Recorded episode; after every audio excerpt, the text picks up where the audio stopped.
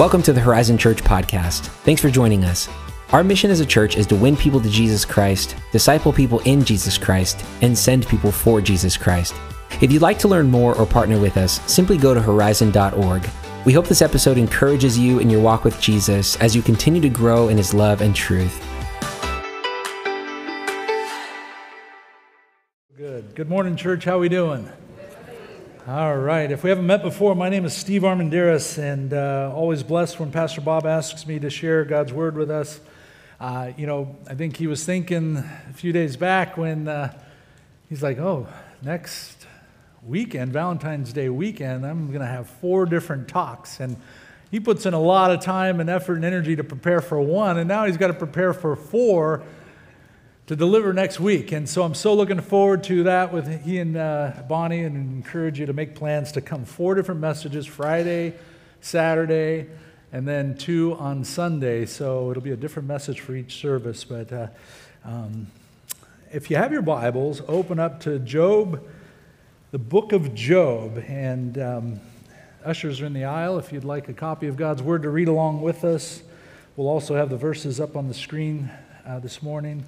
Um, but let's just take a moment and ask God's blessing on our time. Father, we thank you for your goodness and for your grace and for your love. Lord, we're thankful for the rain that comes down. And Lord, as the rain is falling, it's a light mist, really.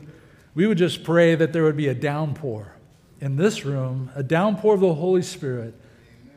May the hand of heaven, Lord, just fall upon this place. Lord, may uh, you lift hearts. May you touch and bring healing and comfort, Lord, and be it here in the chapel or online. May your life be made evident. And so, Holy Spirit, come and bless the teaching of your word. We ask it now in Jesus' name. Amen. Amen. You know, of the book of Job, renowned novelist Victor Hugo, anyone recognize that name? He's a guy that uh, wrote Les Miserables Hunchback of Notre Dame. Uh, Les Miserables is the only musical that I've actually ever enjoyed in my entire life. And, um, but man, that story is so powerful. But Victor Hugo said this. He said, uh, he, he once suggested that if all of the world's literary efforts were to be destroyed, and he could save but a solitary sample when he's got some good ones, so what's he going to save? If he can only save one book, which one would it be? He said it would be the book of Job. And you know, this is a book that when I read it, if I read the first chapter, I am telling you, it has happened, I can't stop. Hours later, I find myself in chapter 42. It's just one of those things. If you read chapter one, you just have to go through it. And if you've never read the book of Job in its entirety, well, you have a homework assignment for this week. It is profound. And, and, and it's just amazing. And um, it's an awesome book. And, and so you know even just looking at chapter one and if you want to find chapter nine we'll be over there in, in just a moment. But in chapter one it just is so compelling because it gives us insight into things that we wonder about and we think about and maybe you never have but it really gives us some interesting insights. And so in job chapter 1 verse 6 now there was a day when the sons of God, I believe that's the angels, came to present themselves before the Lord, and Satan also came among them. Interesting that Satan would have access to God. We wouldn't think that that would be the case. He was cast out of heaven after the fall, but he could go before God. And the Lord said to Satan, From where have you come? Where do you come? So Satan answered the Lord and said, From going to and fro on the earth. The Bible tells us that he goes to and fro throughout the whole earth, seeking whom, what? He may devour. He's a destroyer, he's a deceiver, he's a liar. Walking back and forth on it. You know, interesting to note, Satan is not omniscient, he's not omnipotent, he is not omnipresent, he can't be everywhere. He's limited. God is everywhere. People think that, you know, here's God and here's the devil, they're like co equals, kind of battling it out. Nonsense. He's a created being, he's a fallen angel, and he's, he's very much limited, but he's powerful. He's got some abilities for certain. In verse 8, then the Lord said to Satan, Have you considered my servant Job, that there is none like him on the earth, a blameless and an upright man, one who fears God and shuns evil? So Satan answered the Lord and said, Does Job fear God for nothing? Have you not made a hedge around him and around his household and around all that he has on every side? You've blessed the work of his hands, his possessions have increased in the land. But now, stretch out your hand and touch all that he has, and he will surely curse you to your face. You know, guys, I don't believe that this side of heaven we will fully know the blessing that comes upon those who belong to the Lord. That He puts a hedge about us. And some of you may doubt that. You question that. Well, why, if He's got a hedge around me, why am I suffering? Why am I having difficulty? Why am I having hardship? If we only knew what God keeps us from, if we only knew how God was protecting us, I think we would marvel. And so, you know, the devil's basically saying, well, the only reason that he has a heart for you is because of your blessings. But take all of those away, and he will surely curse you to your face. And the Lord said to Satan, Behold, all that he has is in your power. Only do not lay a hand on his person. And so, after this, man, oh man, do the wheels fall off the bus we see first and foremost that the, the Sabeans, these nomadic raiders, come and they take all of Job's oxen and his donkeys and they kill all of the servants, and all the servants die except for one. And he goes to bring the report to Job. And he gives him this report. Wow, the Sabeans, they came out of nowhere, and, and the, all of the oxen and all the donkeys are gone, and the servants, poor servants. And just as he's finishing bringing this report to Job, another servant comes into the door and he says, We're out there in the fields tending the sheep, and fire fell from heaven and it wiped out the sheep and all the servants, and I alone am the one who survived to bring you this report. And just as he's finishing, another guy comes in and he says, Crazy, the Chaldeans came down and they took all the camels and killed all the servants, and I alone am left to bring you this report. And just as he's finishing, the servant comes in and he says, Oh my gosh, I can't believe this. Your seven sons and your three daughters, they were at the oldest brother's house having a feast, having a party, having a good time. And a tornado came, the wind came, and it struck the four corners, and the house collapsed, and all of your children are dead, and all of the servants are dead, and I alone have survived. And the Bible says that Job arose and he tore his clothes and he said, Naked I came into this world, and naked I shall leave. The Lord gives and the Lord takes away. Blessed be the name of the Lord. And in all of this, Job did not sin. Mind blowing. He passed that test. The devil said, Yeah, take away what he has and watch what happens, as if Job was in it just for the good stuff. And as devastating as that would be to lose your home, your, your family, your children, your business, your wealth, all of those flocks was, were, were your livestock. That was your portfolio. That was your, your net worth in the ancient world, all gone in an instant. And not only that, but all the servants, all, all of the people who helped you to do your business, they are wiped out off the books, gone. And yet, Job maintains his integrity. And so in chapter 2, and I do really encourage you to read the whole thing in its context, it's amazing. Satan comes again later. And God says, Hey, how about Job? He didn't abandon me. He didn't curse me. He didn't run away from me. He didn't, oh, skin for skin.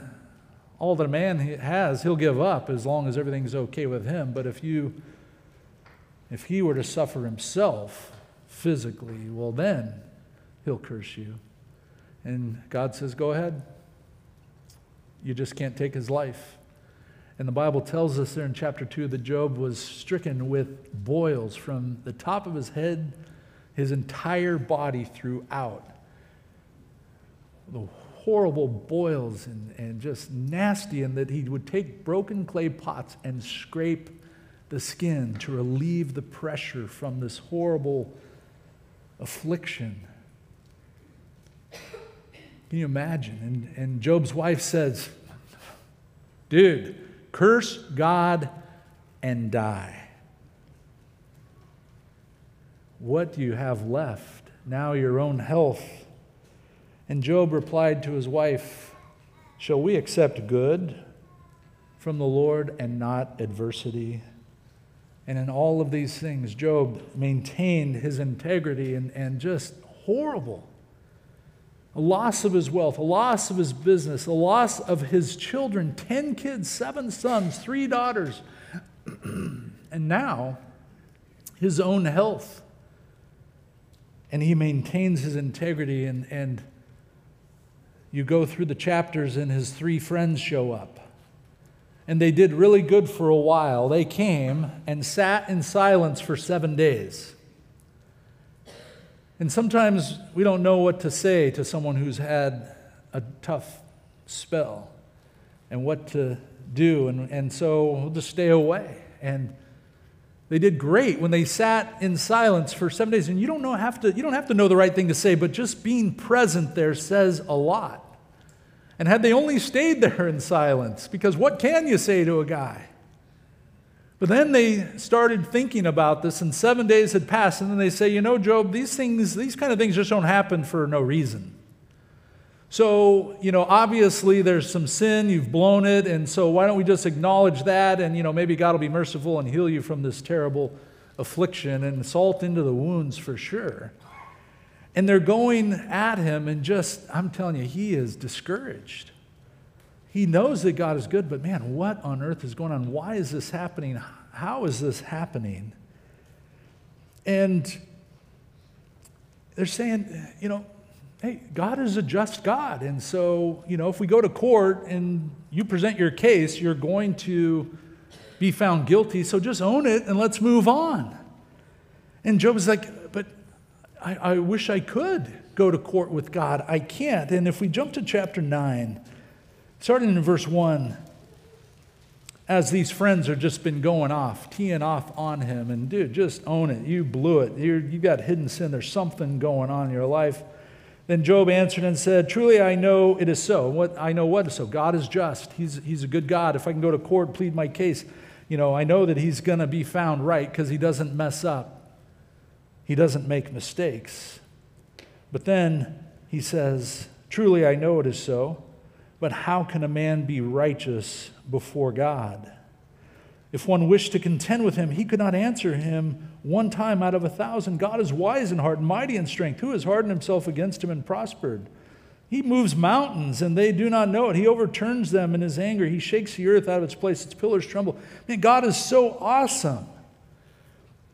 And as Job is, is kind of walking through this process, man, as we read on in other places and previous as well as further verses, we read, we, we see that Job has a bunch of questions for God a bunch of questions, and, and one that I find really interesting because sometimes I think that if you're in the Bible, we think, oh, you're a perfect guy, you weren't human, you were just like superhuman. Man, how could someone go through something like that and, and really not be bummed out or discouraged? But the reality is, the Bible has the good, the bad, and the ugly recorded in it. And look at chapter 3, verse 11. I think we actually have it up on the screens. When Job says this, Why did I not die at birth? What a question. You ever felt that way? I can tell you that in just the last week and a half, I've spoken with three families in the church whose kids have told them this very thing. And we're not talking about like college age kids or high school age kids or even junior high age kids. I'm talking about elementary school kids. I want to die. Thinking about taking their life, thinking about killing themselves. They attend our church. It's an epidemic. Depression and suicide and, and despair and hopelessness. So many in our culture, and our society today. And, and, and Job was there. And sometimes I think we're, on, we're, we're just afraid to be honest with God about where we're really at and what's really going on. Guys, it's not a surprise to God. He sees all, He knows all, He hears all. The Bible says that God sees not only what we say, but he sees our thoughts afar off. And not only what we're thinking, He also knows why we're thinking what we're thinking and what we're planning, but not only what we're planning, but why we're planning what we're planning. His word penetrates deep to the joints, what connects things for you. He knows how you think, He knows how you operate, He knows how you arrive to the conclusion and the plans that you arrive at. And His word penetrates to the joints and to the marrow, deep within, into your bones, at the very core of who you are. God sees all, God knows all. And you know what, guys? It's okay to be honest with God, it's okay to be real with God. And when things suck, it's okay to say, God, stuff sucks. You know, Job has some really interesting questions, man. We could spend, uh, I'm telling you, months in this book alone. But in Job 6 6, he really answers a question that I've often wondered about. Is there any taste in the white of an egg? And you know, you think about that, and I actually thought about that verse for quite a while. You think about that. Well, why is the egg white there? What's the point of it? And, and you know, it doesn't taste like anything. We know the shell. Well, the shell's there. It's hard. It protects the egg, and, and then, but inside is this white, and you could eat it. And he's like, ah, what is it? I don't know. But it serves a purpose and it protects the yolk. And without the white, we wouldn't have chickens. And you know, I could spend a lot of time on this, but just to say this, there's stuff that we sometimes don't understand why it's there, but it needs to be there. And what's the point of it? I don't understand why it's there, but if it wasn't there, something else wouldn't be there. And there's things in our life, and we just, what's the point of this? And yet, you don't even realize how you're benefiting. It may not taste like anything, but it actually provides protein, and it actually, you know, it's good. And, and it holds stuff together. And there's so much stuff, I think, in our life that we just kind of, there's no point to this. Why is this happening? And Job asked that question. It's a really interesting question, but I digress. Job 6, and later on in this chapter, in verse 11, he says this because he is bummed. What strength do I have that I should hope? He's lost hope. And we live in a culture and a society in a day and age today when people have lost hope. What strength do I have that I should hope? He had no more strength. And what is my end that I should prolong my life? There's no reason to go on. There's no reason to hope. There's no reason to persevere. Where's my flesh bronze? Is the strength, is my strength the strength of stones? You think I'm like a rock? You think I don't feel? Is not my help within me and, and is success driven from me? It's all gone. Everything that I had is gone. And, and I don't know how to get back on track here. And maybe you're here this morning and you feel that same way. I used to be in the groove, and man, it's gone. In chapter 7, he goes on in verse 17 What is man that you should exalt him, that you should set your heart on him, that you should visit him every morning and test him every moment? How long, verse 19? Maybe you're here. How long? When is this season going to end? I, am I'm, I'm losing it here. I'm, I'm lost here. Will you not look away from me and, and let me alone till I swallow my saliva? I mean, the guy's having trouble breathing. He's having trouble moving. Can you imagine boils head to toe all over your body. How do you sit down? How do you sleep? How do you rest? He's in despair and hopelessness. And he asks in verse 20, Have I sinned? What have I done to you, O watcher of men? Why have you set me as your target so that I'm a burden to myself? You ever feel the bullseye is right here?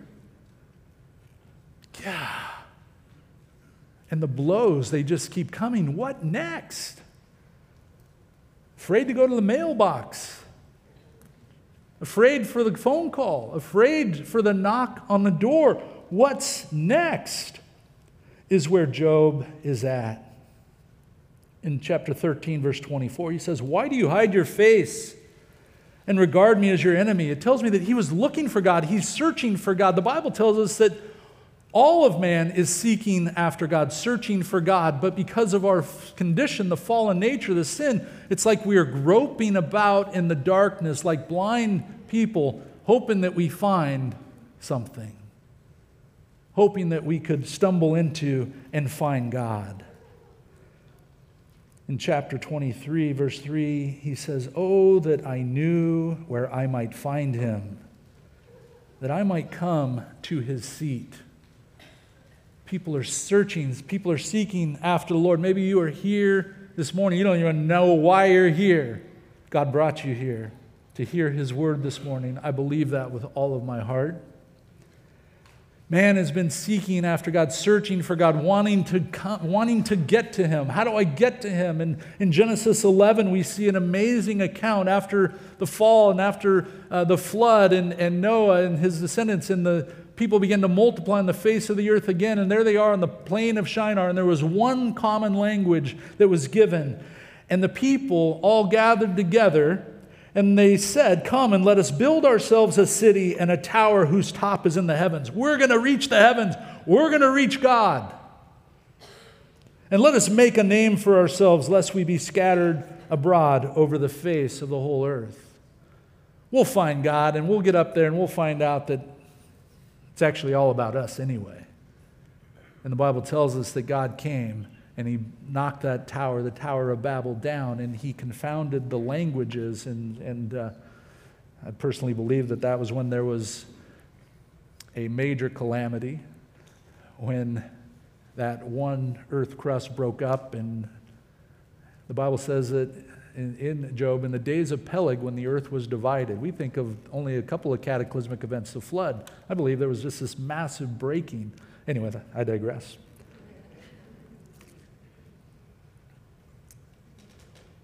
man searching for God, but man's best effort. I'm going to build that tower to reach God. I'm going to build that bridge. And, and there's this picture that I found, and I think it's pretty cool. I think we have it. There it is. And you know, it might be my good works, and my religion. I'm going to cross this chasm. I, I need to get to God. I need to find Him. I need to see where He is. I'm going to reach him through, my, through being good, through being altruistic, through denying myself. Or, and there's so many different paths that the world's religions have taken, and it's, it's wood, and it's baling wire, and it's rope, and we find that there's nothing that can support that. And men will build bridges to cross gaps, but this is one where there's no foundation from earth that could ever allow us to build high enough or to support enough to reach God. And so back to Job 9, and where can I find God? And his friend saying, Yeah, well, you know, if you go to court with him, he's going to find you guilty. He's going to find you judged. And so, really, just confess it and acknowledge it. And in verse 32, he says this You know, I agree, he is not a man as I am, that I may answer him, and that we should go to court together in verse 33, this verse, and I'll tell you, man, this verse, as I was preparing, just kind of jumped off, and I've never really spent much time thinking about it, but certainly have in this past week. Nor is there any mediator between us who may lay his hand on us both. And I know we have a number of attorneys here, even now in this service. And there's no mediator between us who may lay his hand on us both. And, and I read this in the Old King James when I study. I like to read different versions and translations of the Bible, and I love what King James Version says of Job 9:33. Neither is there any daysman betwixt us that might lay his hand upon us both. Anyone ever heard that word before, daysman? In the service last night, no one. In the service this morning, one lady rose her, she raised her hand up. I've heard of daysman. I've never heard of it before. My daughter is a pretty smart girl. She's a wordsmith, English major, working on her master's degree back in D.C. And I called her this week. I said, Anastasia, have you ever heard this word, daysman? She's like, nope. She's like read everything that there is to read. And I'm like, you've never heard this word? She's like, no. I said, do you know what it means? She says, oh, I don't know, like a day laborer or what? And I said, no, no. It's the word yakach in the Hebrew, and it means to be an arbiter, a mediator between and literally, what a daysman would do is there were two parties that were at odds, two parties that were at war, two parties that needed to come together, and he'd grab the hand of one and he would grab the hand of the other and he would bring the two together. And what a beautiful picture. And Job cries out, Oh, if there was a daysman betwixt us that might lay his hand upon us both. And guys, if you know what God's word teaches, we know that there is a daysman. In 1 Timothy chapter 2 verse 5 for there is one God and one mediator between God and men the man Christ Jesus who gave himself a ransom for all to be testified in due time. We call it the incarnation. It's why we celebrate Christmas.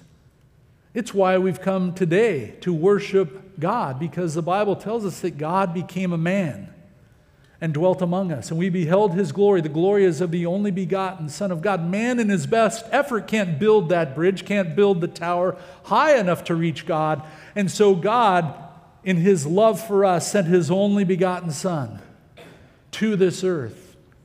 We couldn't go up to him, he came down to us. For God so loved the world that he gave his only begotten Son. God loves you. And he sent his Son to forgive you and to forgive me. In this picture, I love this picture. I think of the cross in a totally different way. And here we are in our best efforts to be religious, to be good, to be acceptable in God's sight, and we're just never going to be able to jump high enough. We're never going to be able to accomplish that. God says, That's right, you can't. You're a sinner. You're separated from me. You missed the mark. You're spiritually dead. I'm going to come down, and my son will become a man, and he will live a perfect and a blameless life, and he will pay the price, the punishment of your sins when he went to the cross. And that is exactly what he did when he was nailed to the cross, and one hand reaching to you and I, and one hand on heaven. And we have access. And what Job longed for, God provided. What Job hoped for, God provided. What Job believed for, God provided. Believed for? Yes, he did. You see, we kind of look back at the incarnation. We kind of look back at Christmas and it's like, oh, thank God he did that. But imagine in Job's situation, in his condition in his life, it didn't happen yet. But by faith, he saw it. In Job 19, it tells us this Oh, that my words were written Oh, that they were inscribed in a book, that they were engraved on a rock with an iron pen and lead forever. Job is saying, There's one thing that I want to be remembered forever. I, there's one thing that is, I want it engraved with an iron pen, etched in stone. There are things carved in stone thousands of years ago that we could go and read today in the museums of the world what the Egyptians recorded, Hammurabi's code, inscribed in stone, has stood and is still there for us to read. And what Job was saying is, I want these words to be etched in stone. He was saying something important and something significant. Before it ever happened, man did not have this hope. Man did not have this understanding, but I believe it was a declaration of faith, and God reveals us uh, this to us in His Word. In verse 25, He said this for I know that my Redeemer lives, and he shall stand at last on the earth. And after my skin is destroyed, this I know, that in my flesh I shall see God, whom I shall see for myself, and my eyes shall behold, and not another, and how my heart yearns within me. Job, by faith, looked forward to seeing his Redeemer knowing that he needed to be redeemed, knowing that he needed to be saved. And I would just encourage you this morning that the Redeemer, the daysman, has come. For God so loved the world. He loves you unconditionally. Here in his love, not that we loved God, but that he first loved us. He loves you. No matter what you've done, no matter where you've been, the devil would convince you otherwise. Some of you believe that God hates you, that God is just relishing the moment to judge you. Some of you believe that you're under the judgment of God right now, and maybe you are. But the only reason that you are is because you have not yet received his love that gave his only begotten Son. And he gave, God gives his Son so that you and I can be forgiven. And when you believe in that, immediately there's a transformation that takes place. Your spirit comes alive, and you will not perish. And like Job, who had that hope in him coming by faith, he received it by faith, and he will live with Christ forever. And in my, with my eyes, he knew, I will see God. And so, this beautiful picture, and let me just encourage you this morning that once again, God extends his hand from heaven down to you? And will you lift up your hand and take hold? Will you receive? Will you accept what He has done? He loves you, He forgives you. Have you received the greatest gift that has ever been offered, has ever been given? That's why we come to church, to celebrate that. And through the eyes of faith, life is transformed. D.L. Moody, a wonderful evangelist, said this One glimpse of Christ will pay for all that we are called upon to endure here, to see the King in his glory, to be in the presence of the King. What a beautiful way to say it. What a beautiful picture.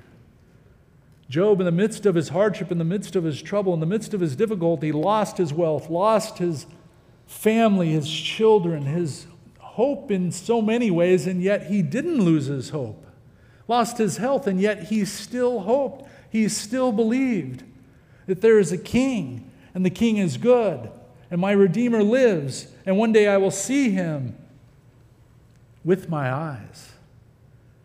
And though the flesh it be destroyed, how good is our God? Some of you are on a path to reach God, wondering if He's even real. Can we even know Him?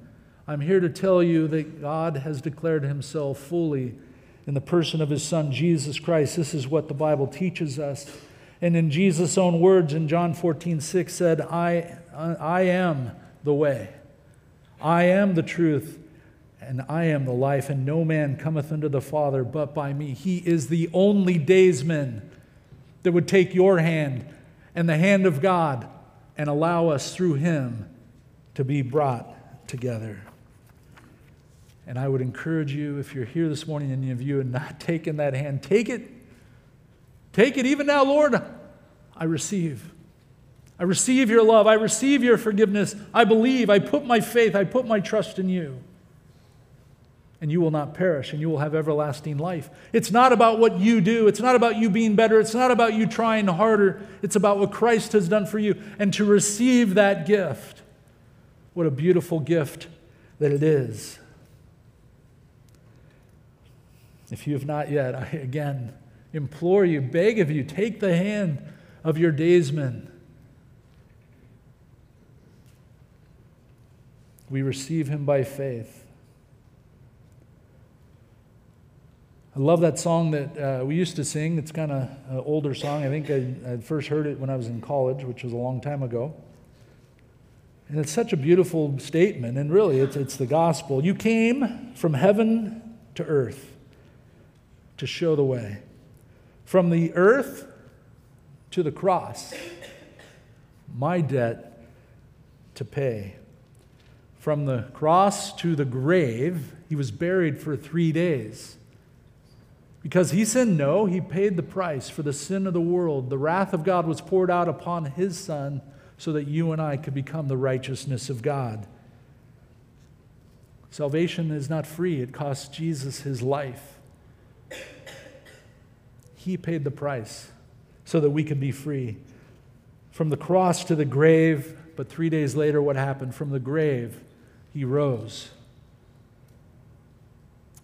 And from the grave to the sky, 40 days later, he ascended to the right hand of the Father. Lord, I lift your name on high. Jesus was our daysman. Is he your daysman? And for those of us who He is our daysman, He's our daysman so that we can be a daysman. When Jesus ascended to heaven, it tells us that he ever lives to make intercession for us. What does that mean? Job asked in 16, Job 16, 21, Oh, that one might plead for a man with God, as a man pleads for his neighbor. The Bible tells us that is what Jesus does. In Hebrews 7:25, Jesus ever lives to make intercession. God in the Son Jesus Christ, when he ascended from the grave, went to heaven, he ever, he's praying for you and I. He's praying that the world would know. It's a powerful thing to think about. And oh, that one might plead for a man with God as a man pleads for his neighbor. The devil condemns. He roams the earth like a roaring lion, wanting to devour, wanting to destroy, wanting to discourage, wanting you to give up hope, wanting you to take your life. And he has been so successful in so many cases over the years where people listen to the lies of the devil and they see no future and they see no hope. Don't go to church. God's mad at you. God hates you. You're too bad of a sinner. You've done that sin way too many times, and people despair. Don't go to church. You're going to mess up all the other perfect, holy people that are there if you show up. Those are just the things I hear every day. I don't know about you. But God says, no. Jesus says, yeah, he, he is a sinner. He did blow it. But he's mine. I died for him, and he accepted my sacrifice. And God sees us now through his eyes and through his son. I love, I was actually, when I first started, when Pastor Bob asked me to, speak, I was actually planning on teaching on the Lord's Prayer, and I just felt like the Lord just directed, redirected me to share this message on Job. And, but I love the Lord's Prayer, Our Father who art in heaven. And God is in heaven, and he came down from heaven. And then it says, Hallowed be thy name. And we say, oh, yeah, hallowed be the name of Jesus. Man, God, ye are so holy. The word hallowed means holy, set apart. But if it was a, a an, an, adjective or, or, you know, description of a noun or, or, or a, a pronoun or something like that that is describing our Father who art in heaven, hallowed be thy name. It, but it's not, it's actually a verb. Hallowed be thy name. It literally says, Your name makes me holy. And when you connect with that, when you understand that, you pray in a completely different way. I don't come before God because I'm worthy. I come before God because He has made me holy, He has made me acceptable, and I come in thanksgiving and I come in gratitude. And God has revealed to us the daysman that has grabbed our hand and connected it with the hand of God so that we could be in a relationship and a fellowship with Him. And He sees you as holy and as perfect and as righteous as He sees His own Son. And the devil would want to convince you otherwise. Oh, that one might plead for a man with God as a man pleads for his neighbor. And so Jesus was our daysman so that you and I could be a daysman for others. And guys, do we if we understood the privilege that we have of prayer, it will transform your life. There are so many people, so many Christians who are discouraged in prayer. It's, it, it's the life beat of, of what the heart and the passion of God is. My house shall be called a house of prayer for all nations. It's God's heart and His will and desire that we would pour out in intercession and, and, and prayer for the world and for those who are broken and for those who are discouraged and for those who are hurting. And I will tell you, my favorite meeting of the week at the church is the least attended meeting in the church. It's Wednesday morning at 8:30 when we gather together for prayer and people on the internet they, they send in prayer requests. And people email us, would you please pray? And we pray. And you fill out the cards, and many of you fill out the cards as you walk in when you pray for my aunt. She's this and that. And my children, the prodigal, and I need a job and I need finances. And man, oh man, if you would just come and just the prayers that we get, on a weekly basis here. And there's a team, it's a very small team, and they just have this heart and this joy and this passion. And I will tell you, you read these things, and it is burdensome the pain and the anguish and the hurt that so many in our own church have, and let alone as we're praying for others around. And there's this burden, but then there's this amazing joy and excitement because we come before the Father not in our own righteousness, but through the righteousness of Christ because His name makes me holy. And what we're literally doing, I just have this feeling every time that we're there praying for these requests, that we are taking that person and just bringing them before God, grabbing them by the hand, and then reaching out to the hand of God and saying, God, would you? come and be present with this individual right now. And we ask for healing. And we've seen God heal. And, and we ask for provision. And we ask for Him to be present with us. And sometimes we hear that they were answered, sometimes we don't know. But I just believe that, regardless of how things turn out, when we just do that, there's this peace that comes. And so the burden that was so heavy and grievous, just it actually becomes a joy and a blessing. Because we're asking God to come to bear and to be present and to reveal himself in this situation. And Oswald Chambers said this, and it's funny because I just read this yesterday. The purpose of prayer is that we get a hold of God and not of the answer. And we focus so many times on the answer. I prayed and God didn't answer, so Prayer doesn't work. And we miss the whole point of it, the whole purpose of it, the whole passion of it. And so the prayer, we can let our requests be made known. Lord, heal. Lord, lift the depression. Lord, provide a job, provide income. Break the chains of bondage of alcohol or porn or, or, or addiction. Lord, heal my marriage, whatever it is. And sometimes it doesn't happen that way, and we get discouraged because we think that God didn't answer prayer. But the purpose in prayer is we're just wanting to connect. Lord, would your presence come to bear? We're asking you to reveal yourself in that situation. And you think about it, the Bible tells us that in his presence, in God's presence, is what? The fullness of joy. And I can be in the worst circumstances in my life, and my business is gone, and my wealth is gone, and my children are gone, and now my health is gone. But as Job declared, though he slay me, yet will I praise him. And it's real. And it's not just real for Job, it's real for you, it's real for me. And that's what we gather for. And I just, man, what things would be like if the prayer meeting was not the least attended meeting of the week, but the most. And when you find that, you find movements of God throughout history. You read about Charles Spurgeon, he's probably the most, he's considered the prince of preachers. He's quoted more by pastors and preachers than anyone else. His devotions are still read by so many people today. And it was said that Charles Spurgeon, if you were to go to his church, he would never preach without the prayer band down in the basement of his church, who on, on average was about 700 people in the basement praying for him while he preached. Back in, in at 9 11, I was a sheriff's chaplain and I was uh, asked to go out to Ground Zero.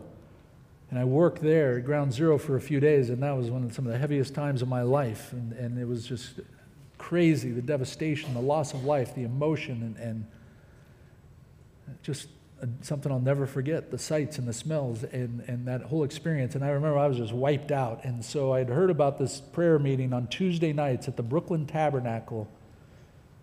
And I just figured, oh man, I need to go. I need to pray. I just need. And so I had no idea where I was going. There's a subway stop close. And so I get there and I'm like an hour early. And I think, oh, cool, I got plenty of time. So I'll just go in and, uh, you know, just wait. I've heard about the prayer meeting at the Brooklyn Tabernacle. I'm there super early and I had to sit in the balcony. And thousands and thousands of requests come in, and Pete, that church prays. I'm telling you, I've never experienced anything like it. Overflow crowd of people just wanting to come and to take these burdens and to connect them, to be a daysman and say, God, you are able to change the environment, change the circumstances, change the trajectory of life in these circumstances. And maybe you're here and you need an intervention. God's hand is not too short that he cannot save. His ear is not too heavy. He's not deaf. He can't that he cannot hear you have access, you have availability. And if that's a helpful picture for you, that when you pray for someone, you're taking their hand and you're calling out through Christ, the hand of heaven, Lord, would you just be present with them? And whether the prayer's answered or not, Lord, I know that you present there will change the environment and change the circumstances. Many of you know the son of, uh, story of our son. He, he passed away eight days shy of his 15th birthday. And I will tell you that I prayed for God's healing upon my son every day of his life. And the Lord decided to heal him differently than I was hoping, but he healed him by taking him home. And it's that presence and that peace of knowing that God is present and God hears and God cares that, that changes the environment and allows us to persevere through the difficult times and the difficult circumstances in our life. If you have any thoughts of despair and hopelessness that you want to end your life, I will tell you that is not the voice of God. That is not the heart of God. That is the, a lie of the devil. And he is attacking so many people today. And we need to battle. We need to battle, church. We need to counter that. You need to counter. You need to intercede for the prodigals. You need to intercede. God, you're just asking him to bear. You can't fix them. You can't change their heart, but God can. Is there anything too hard for God? There is nothing too hard for God nothing whatsoever. We need to be a daysman in prayer. I've shared this story the, the, the last two services, and, and uh, my favorite cousin Sam, um, his dad, Max, my dad's cousin, was a young man working up in LA. Los Angeles County used to own a bunch of orchards and groves. And so he worked for the county, and, and his job was to, to drive this big, it looked like a caterpillar truck, and it had a big old chemical tank on the, ba- on the back, and he would go driving through these groves and spray them with pesticides. And so some of them are up on some crazy mountains, and there's not many groves left in LA County, but it used to be everywhere. And he's not even uh, maybe 20 years old, and he's driving the, this truck, and he's coming down one of those windy dirt roads, and the brakes went out on the truck. And he made a couple of the turns, but too much speed and too much weight and off the road. And he wakes up, and that chemical truck is upside down on top of him, and the spout where they put the chemicals in was sitting right here on his belly, and the whole truck of the chemicals drained through his body. His body was crushed. They took him to the, they were amazed that he even lived, and they took him to the hospital and they just loaded him up with morphine and told his mom, There's nothing we can do for him. He's going to die. We'll just make him comfortable. His, one of his kidneys was completely crushed, flat as a pancake. His right leg bone was completely crushed to powder. The weight of that was so severe. Uh, his back was broken. He was a mess. Body systems all poisoned from these chemicals, and they just kept loading him up with morphine. Just make him comfortable. He's going to die. But he didn't die. And it wasn't like he started getting better. He was in so much pain and, and he became addicted to the morphine, but, and he just wouldn't die. And the one kidney that didn't get crushed, the poison was so severe, it was filled with, he had a bunch of stones in, the, in that good kidney. They're like thinking, well, this guy isn't dying, he's miserable. They told him, you'll never walk, you'll never have children, you know, we'll just try and make you comfortable. He's just going to live in chronic pain. And so he's supposed to meet with the doctor to, they're going to do a procedure on the kidney to try and bring some relief from all those stones that he was having. But his mom was a Christian. He was not. And she kept inviting him to church, and he wouldn't go. He wouldn't go. And so finally, he goes to church with her one night, and the pastor preaches a message. And at the end of the service, he shares with him, We're going to have prayer for any of you who need it. And, uh, you know, um, the Bible says, Are any among you cheerful? Sing songs in, in James 5. Are any among you sick? Call for the elders of the church. Have them anoint you with oil in the name of the Lord. The prayer of faith will save the sick. If you committed any sins, you'll be forgiven. Therefore, confess your sins to one another. Pray for one another that you may be healed. The effectual, fervent prayer of a righteous man avails much. And so he called for people to come forward for prayer at the end of the service. And so many people came, and Max is sitting in the very back of the church in his wheelchair. And he didn't have anyone to take him forward. And so the pastor realized there's a lot of people that wanted prayer. And he said, You know, uh, there's a lot of people who want prayer, and, and uh, it's God who, who can heal you. And so if you need prayer, I'm going to pray for all of us right now. And I would just encourage you to put your hand on whatever is, is you need prayer in your body or your mind or whatever it is. And, uh, and we'll pray for you. And, and so the pastor starts to pray, and Max, who was not a Christian, just said, uh, God, uh, you know what's broken and I can't move my arm to touch that. But I would just pray that you would put your healing hand on me. And he says that in that instant, he felt electricity from the top of his head to the tips of his toes and back through his body.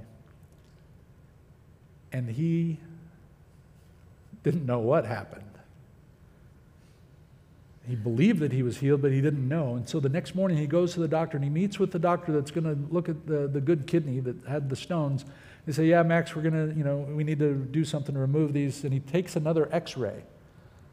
And the doctor comes back and he's got the startled look on his face. He says, Max, something happened. Uh, you know, we got some shadows on the x ray and, and uh, we got to retake that because it's just a different picture. Something happened.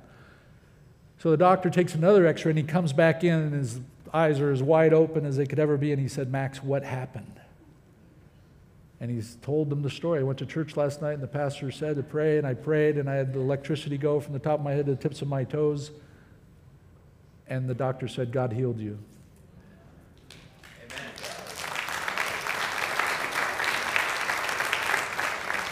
I'm not, I'm not making this up. The one kidney that was smashed as flat as a pancake was normal. The one kidney that had the stones, there was no stones. And in addition, God gave him a brand new kidney. He had three kidneys, one perfectly new one. That bone that was crushed to powder, they x rayed it. it was, they said that we've never seen anything like this. When we x ray that bone, it's so thick and so strong, it's like a rod of iron. The light doesn't even pass through the bone. The man who was told you'll never have children, you'll never walk, there in the doctor's office because he just didn't, didn't really know what was going on, just stood up and walked. I'm not making this up. He, has, he had four children. He has grandchildren. He now has great grandchildren. He has a beautiful ranch up in, uh, in Oregon now. And uh, yeah.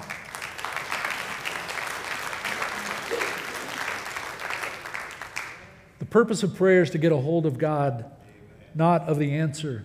And when you get a hold of God, something changes. And it may not be perfect and a complete healing like Max, but God can do it. The arm of the Lord, he, there's nothing too hard for our God. There's nothing too hard for him. We have a daysman that came down to grab a hold of us so that we could be with him forever. And this daysman wants us, as we walk through this life, to be a daysman for others in prayer.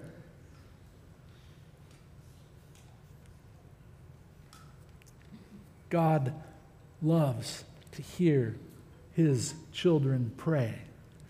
My house shall be called a house of prayer. And one more before we close. We are to be a, a daysman in prayer, but as we dive deeper into Job, you just have to know his amazing heart. And I will just say this I believe that his success, his prosperity, and his fruitfulness was not an accident. Yes, it was God who hedged him in but Job had some living to do. Job had some things that he needed to take care of. There was work for Job to do. And Job tells us what his work was all about and what his heart was all about and what his passion is all about. And I believe that this is the heart that God desires for you and I to have in this day and age. In Job 29, in verse 12, it says, Because I delivered the poor who cried out, the fatherless and the one who had no helper. The blessing of a perishing man came upon me, and I caused the widow's heart to sing for joy. There are many people who will never go to the hospital to visit someone who's suffering greatly. They just won't go there. It's too heavy. I don't want to be there. Some people will never be around a person who's dying. It's just too hard to think about. I will tell you, man, right now, Pastor Willie's dad, uh, Floyd, is back in the hospital Pastor Floyd. I don't know, we don't know how long. He's ready to go to heaven. He sees his Redeemer. I know my Redeemer lives. I want to go stand with him, but he's still here. And we pray for Floyd and Arliss, Willie's, Pastor Willie's uh, mom and dad. My dad is in the hospital this morning. He's a pastor as well, and he's got pneumonia, and I'm going to go see him right after this. And, and he's ready to go. He knows he's going to be with Jesus, he knows his Redeemer lives. Lonnie Carter, we love Lonnie. She's out there at the welcome table all the time, and, and she's at the hospital this morning with her son, Jonathan. And we don't know if he's going to make it or not. But there's still a hope and there's still a joy. And you know, a lot of times it's, I can't go there. I don't want to go there. I don't want to think about it. But Job was a man with a heart who just says, you know what? The people are dying, and I'm going to be with them. And people, let me just say this the world is dying. And we have the opportunity to be with them. We have the opportunity to speak life and hope when there is no hope. And there's a blessing there. The blessing of the perishing man came upon me, and I caused the widow's heart to sing for joy. Widow has no one to watch out for and protect her, and there's people in your life that God wants to use you to be his hands and his feet in their life. Verse 14 Job's blessings were not a mistake. I put on righteousness, and it clothed me. He took on the daysman's righteousness. It's him who made me holy. I didn't make myself holy. I boast not in my own righteousness and my own goodness, but in Christ I'm a sinner saved by grace. Hallelujah. And that's what Job declared. And that was his blessing. And that's what we need to live out and declare to this dying world.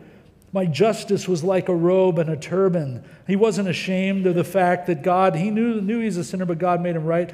I was eyes to the blind, and I was feet to the lame, and I was a father to the poor. And I searched out the case that I did not know, and I broke the fangs of the wicked, and I plucked the victim from his teeth. We have a world around us that is dying. And we can be a daysman by sharing the good news of the gospel of Jesus Christ and snatching people out of the fangs of the evil one who has lied to them, who has deceived them. And that's why we are here on this earth. Job had a heart of compassion because God had compassion on him. And he was compelled to give that compassion away. And that's who God wants you and I to be. Paul said it, and as we wrap things up in 2 Corinthians 5 and verse 16, therefore from now on we regard no one according to the flesh, even though we have known Christ according to the flesh, yet now we know him thus no longer. We always look at people and you know who they are and what they do and what not, and, and, and we should see things from a different perspective. Therefore, if anyone is in Christ, he is a new creation. Old things have passed away. Behold, all things have become new. Don't be a slave to your past any longer. If you are in Christ, he has forgiven it, he's forgotten it. Let go of it and walk forward in the newness of life that he calls us all to. And now all things are of God who has reconciled us to himself through Jesus Christ and has given us the ministry of reconciliation. That that is, that God was in Christ, reconciling the world to himself, not imputing their trespasses to them, not counting your sin against you. And he has committed to us the word of reconciliation. You see what we've been given. Now then, we are ambassadors for Christ, as though God were pleading through us. We implore you on Christ's behalf, be reconciled to God. For he made him who knew no sin to be sin for us that we might become the righteousness of God. We have a daysman so that we can take the hand of God. And in our prayers, we can help others to take the hand of God. And God desires that we would use our brief time here on earth to help others take the hand of God. He says there in verse 20 of 2 Corinthians 5, we are Christ's ambassadors. When I was in college, one of my roommates, his grandfather was a man by the name of Edwin O. Reischauer. Edwin O. Reischauer, they called him Eeyore for short, was a United States ambassador to Japan after World War II. He is a national hero in Japan. He's responsible, they, they give him credit for rebuilding the economy of Japan and, and helping them to be, uh, adopt capitalism and, and whatnot. And an imperialist didn't like him. He later tried to assassinate him. He stabbed him, and he ended up getting sick from that. But he still fulfilled his term. And here he is. He's a citizen of the United States of America. He was a Harvard professor, and, and, but he's living in Japan and he's representing the government of the United States of America to the people of Japan. And he had a prosperous and a successful career. And then one day they called him home and said, Eeyore, well done. Come home. And he had a beautiful home there in La Jolla, right on the, the cliffs, and enjoyed the ocean. And he'd go to Harvard and lecture and live out his days. You and I, this is not our home. Heaven is our home. This planet, this place where we are at, is at war with the government of heaven. But He has sent us to be His peace emissaries, to bring reconciliation. The daysman has come, and we reach out and we call out. That is why we're here. You know, I so wanted Jesus to come back in 2019. Lord, come. Tired. Want to see my son. Want to see you. I'm so glad he didn't come because in the very first appointment of 2020 here in the office, Sarah and I had been meeting with a gal, and she's uh, struggling in her marriage, and, and then she's really concerned about her daughter who's just a freshman in college and wanting to take her life, despair and hopelessness. She said, Would you meet with her? So we meet with her, and, and first time I'd ever met the gal, and, and we shared the gospel, the love of Jesus Christ. And this gal, I said, Have you ever heard this in your entire life? She says, I've never heard this. I said, Would you like to receive Jesus Christ as your Lord and Savior? She said, Yes, I would. And she accepted Christ. Prayed the prayer. She said, I've never prayed this prayer in my entire life. And I'm telling you, when she said amen, I looked at her face and it was a different young woman. And I said, Can I just ask you, what are you feeling right now? And she said, For the first time in my life, clarity. That's why we're here, people. That's why we're here. The love of God the heart of God. And He wants you and I to be days men, His hands, His ambassadors, not representing ourselves, but representing Him. And some of you are in a place of great difficulty and hardship and trial, and you, you think God has left you, but He's with you. The devil wants you to believe that you're all alone. He doesn't care, he doesn't hear, he doesn't see. He is with you. He's a, just, he's with you. He's here in such a beautiful way. And so, Father in heaven, thank you for your word. Thank you for your love. Thank you for your goodness. Thank you for Job and his story. And I see why Victor Hugo just wanted this story if he could only have one with him. What a beautiful story that it is, Lord. And a reminder, Lord, that there is a daysman betwixt us. So thankful, Lord, that you died to save us. And if there's anyone here, even now, this morning, now afternoon, and you've never lifted your hand to the Lord in faith, I would just encourage you raise your hand, say, Lord, save me. Lord, save me. Just lift your hand and say, Lord, I receive your love. I receive your forgiveness. Fill me. Come into my heart. In faith, just the simplicity of faith, Lord, save me. That's between you and the Father. And if you pray that prayer, that's what He came to do. So you say, I accept what you came to do on my behalf. Thank you, Father. You just receive it. Lord, there's some here who need you. I pray, Father God, for my brothers and sisters, for every person that's here, even uh, that'll hear this message later online or whatever, God. May the hand of heaven touch, Lord. There are some who need to be delivered from alcohol from depression, from anxiety, from prescription meds. There are some here whose marriage is broken and they husband and wife hate each other. There are wars between kids and parents represented here. God, would you just be present? Would you just come and be present and may you begin to change the environment and change the circumstances? In families, Lord, just there's some who need income, who need provision, there are some who've lost the vision for why they do what they do. Lord, would you just give new vision? Would you direct and guide? Lord, may all of us fall in love with prayer, the privilege of what it is, and the access that we have, and the ability that we have, Lord, to invite you, the God who made heaven and earth and all things in it, to change the environment and the outlook and the perspective. We look to you, Father. Thank you for your love for us.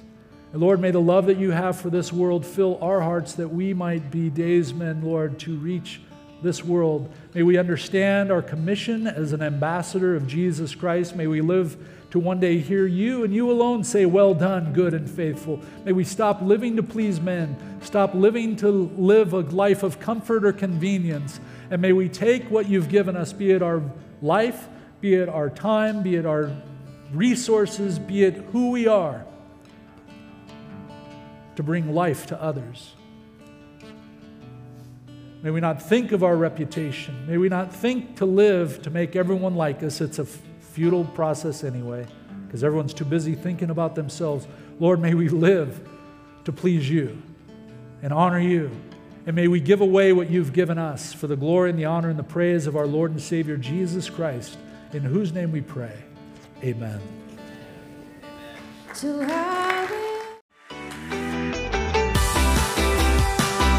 Thanks for joining the Horizon Church podcast. Be sure to subscribe to our podcast channel. And if this message has blessed you, please share it either directly or on social media.